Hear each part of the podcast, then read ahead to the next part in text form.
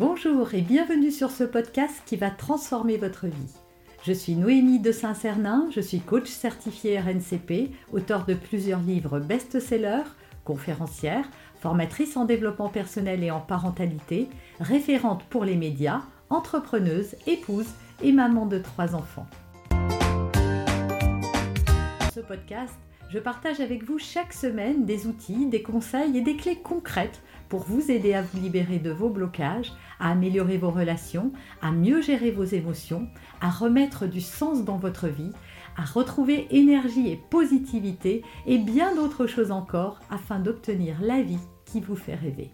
Bonjour, je suis Noémie de Saint-Cernin, votre coach en développement personnel et en parentalité. Alors on va donner, je vais vous donner aujourd'hui dans cette vidéo une technique géniale de communication. Vous allez voir si vous la mettez en place, c'est absolument fabuleux. Ça va désamorcer les conflits, ça va vous permettre de pouvoir vous exprimer et d'entendre plutôt que de réagir euh, et d'être sous le coup de l'impulsivité qui fait que, vous l'avez constaté, ça n'amène à rien. On ne s'écoute pas en fait quand on, euh, quand on est dans un conflit, chacun veut dire euh, sa vérité, ou alors on est dans l'attaque, et c'est la surenchère et l'escalade, et on n'en finit plus. Mais juste avant, je vous propose de télécharger, je pense que le lien apparaît quelque part par ici, gratuitement mon coffret pour plus de bonheur et de joie.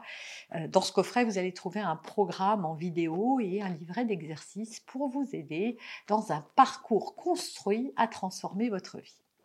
Inscrivez-vous, on vous explique exactement comment faire pour recevoir ce coffret. Alors comment mieux communiquer, surtout quand dans des situations conflictuelles? Pour vous expliquer cette technique, je vais d'abord vous donner un exemple. Vous avez rendez-vous avec votre partenaire et puis vous êtes retenu pour mille et une raisons, soit euh, par votre travail, soit parce qu'il y a de la circulation, vous êtes dans un bouchon, soit parce que absorbé par une tâche, vous n'avez pas vu passer l'heure, etc., etc. Vous partez en vitesse, vous arrivez et évidemment, pendant qu'il s'est passé tout ça, votre partenaire qui lui vous attend rumine et fulmine. Il a essayé de vous joindre, il ou elle, hein, bien sûr, euh, je donne des exemples, vous les Il a essayé de vous joindre, il a, il a passé 40 coups de fil, il tourne en rond comme un lion en cage depuis euh, plusieurs, euh, plusieurs minutes, peut-être des heures. Euh, il n'en peut plus et quand vous arrivez, eh bien, il, va faire la seule chose qu'il va pouvoir faire, c'est qu'après avoir ruminé, ruminé et avoir monté en échelle sa nervosité, l'avoir nourri pendant plusieurs, plusieurs heures ou plusieurs minutes, il va se jeter sur vous pour vous déverser son fiel. J'en ai marre, c'est toujours pareil, euh, euh, tu, tu m'as fait attendre, tu ne m'as même pas, t'en as rien à faire de moi, t'as même pas répondu au téléphone, je suis sûre que t'étais avec euh, une copine ou un copain en train de boire un verre, c'est toujours la même chose avec toi, je peux pas te faire confiance. Et dans ces cas-là, qu'est-ce que vous faites? Eh bien, vous vous justifiez ou vous attaquez à votre cours, à votre tour, pardon. Non mais qu'est-ce que tu crois que c'est facile Mon téléphone n'avait plus de batterie ou je l'ai oublié au bureau. Euh, ma chef m'a dit de venir. Qu'est-ce que tu croyais que j'allais lui dire? J'allais quand même pas lui dire qu'il fallait que je parte, etc., etc. Et donc en fait, ce qui se passe, c'est que l'autre riposte. Vous en rajoutez une couche. Vous pouvez même complètement dévier du sujet, parler d'autre chose, ressortir les vieux dossiers, vous dire des horreurs, vous faire mal parfois. C'est l'escalade. Personne ne s'écoute, personne ne s'entend vraiment. Et c'est comme ça que le conflit s'installe. Chacun va se tourner le dos pendant quelques temps jusqu'à ce qu'on va se réconcilier euh, à un moment ou à un autre ça n'est pas constructif et ça ne sert à rien. Alors là, j'ai décrit une relation amoureuse, mais c'est pareil avec euh, ses collègues au travail, même si ça prend pas les mêmes proportions euh, toujours, ou avec ses enfants, et là, ça peut prendre des proportions encore plus fortes que ça, ou même identiques. Peu importe, cette technique, elle marche pour toutes vos relations sans exception. Dès lors que vous avez quelqu'un qui vous expose un grief, qui s'en prend à vous de façon justifiée ou pas. Ça marche aussi pour, euh, je sais pas, euh, euh, la caissière qui est mal lunée ce jour-là et qui vous envoie bouler, ou l'employé médical qui, qui vous rabroue parce que vous avez passé, vous avez dépassé la ligne et qu'il fallait pas, etc., etc. Alors, je vous donne cette technique parce que je suis sûre que vous brûlez d'envie de l'entendre. La première chose à faire, c'est qu'au lieu de, euh, de vous justifier ou d'attaquer à votre tour, c'est d'écouter ce que la personne vous dit et d'enregistrer, d'écouter très attentivement et de ne parler qu'au moment où elle a fini de parler. Vous allez voir qu'elle va arrêter de parler plus facilement si vous ne l'interrompez pas. Donc je reprends l'exemple de tout à l'heure. J'en ai marre, c'est toujours pareil. Euh, euh, à chaque fois, tu, tu, ne me respectes pas, t'en as rien à faire de moi. Ça fait des heures que je t'attends, tu réponds même pas au téléphone. Euh, j'en ai marre de toi, c'est toujours comme ça. En fait, t'en as rien à faire de moi. Hein. C'est ça, t'en as rien à faire.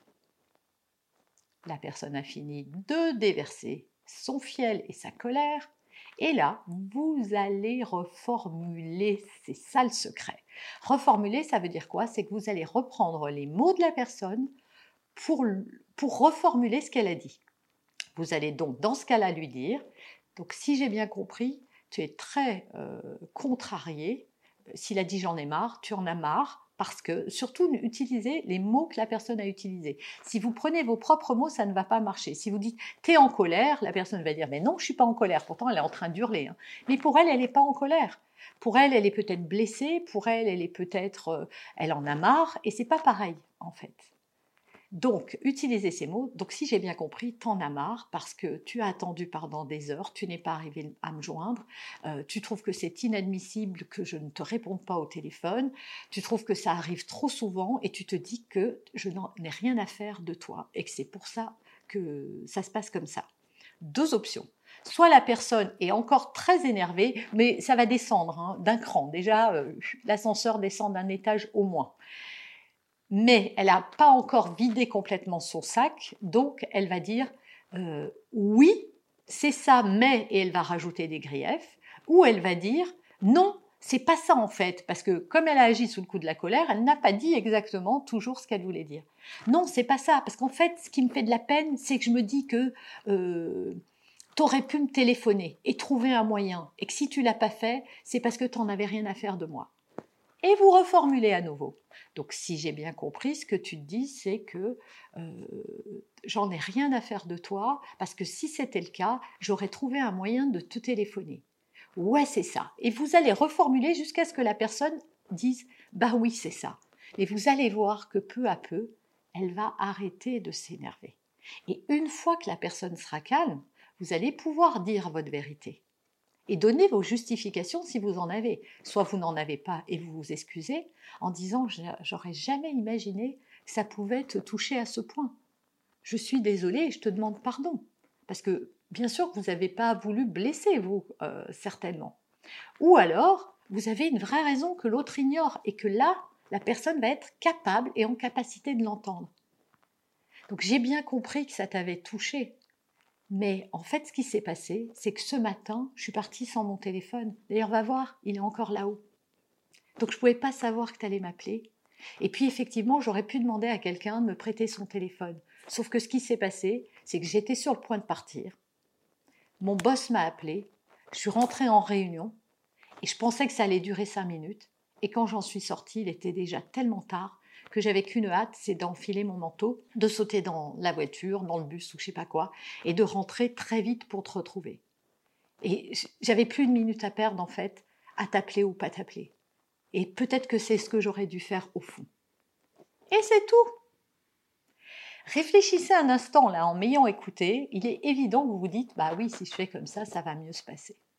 Bah oui, c'est évident. Pourquoi? Parce que quand on fait ça, on écoute la frustration de l'autre. Si l'autre se met en colère, c'est pas juste pour nous embêter, c'est parce qu'en fait cette personne est peinée, elle est touchée, ça lui a fait mal.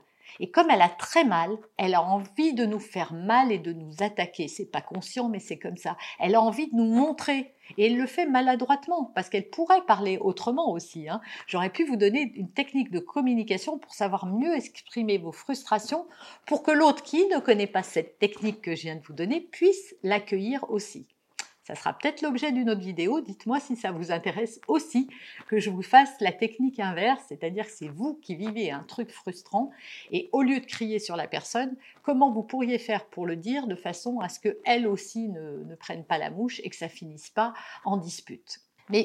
C'est pas le but de cette vidéo. Donc là, je vous ai donné le contexte et les étapes euh, précisément. Je vous invite à les tester dans votre vie la prochaine fois. Voilà, entraînez-vous euh, mentalement déjà pour que quand un conflit se présente, vous arriviez à le faire. Ça marche super bien avec les ados. Si vous avez des ados, avec les enfants, c'est génial parce que on a tout le temps plein de petits conflits comme ça, ça frotte et c'est absolument fantastique parce que ça évite justement euh, que personne s'entende et c'est très constructif se dit, je suis entendu dans ma frustration, donc je suis aimé d'une certaine manière. Et vous, vous pouvez euh, réparer d'une certaine manière si vous étiez en tort, mais même si vous n'étiez pas en tort, ça vous permet de venir dire votre vérité et du coup d'apaiser les choses, parce qu'on est tous plus heureux quand on vit de bonnes relations. Vous avez aimé cet épisode? Abonnez-vous pour être informé de toutes mes futures publications. Laissez un avis 5 étoiles sur la plateforme que vous utilisez et un commentaire afin de m'aider à diffuser mes graines de conscience et de bienveillance à d'autres personnes. Vous pouvez aussi, si vous en avez envie, partager ce podcast à vos amis. Merci, merci d'avance pour votre soutien. Pour aller plus loin, vous pouvez me retrouver sur ma chaîne YouTube, mon site internet et mes réseaux sociaux. Ils portent mon nom, Noémie de Saint-Cernin. Et si vous souhaitez aller plus loin et vous faire accompagner, venez rejoindre mes programmes de coaching et mes accompagnements. Tout est indiqué sur mon site internet www.noémie-de-saint-cernin.com dans la rubrique Mes coachings et formations. Vous pourrez également télécharger gratuitement les coffrets cadeaux que j'ai spécialement concoctés pour vous. À très bientôt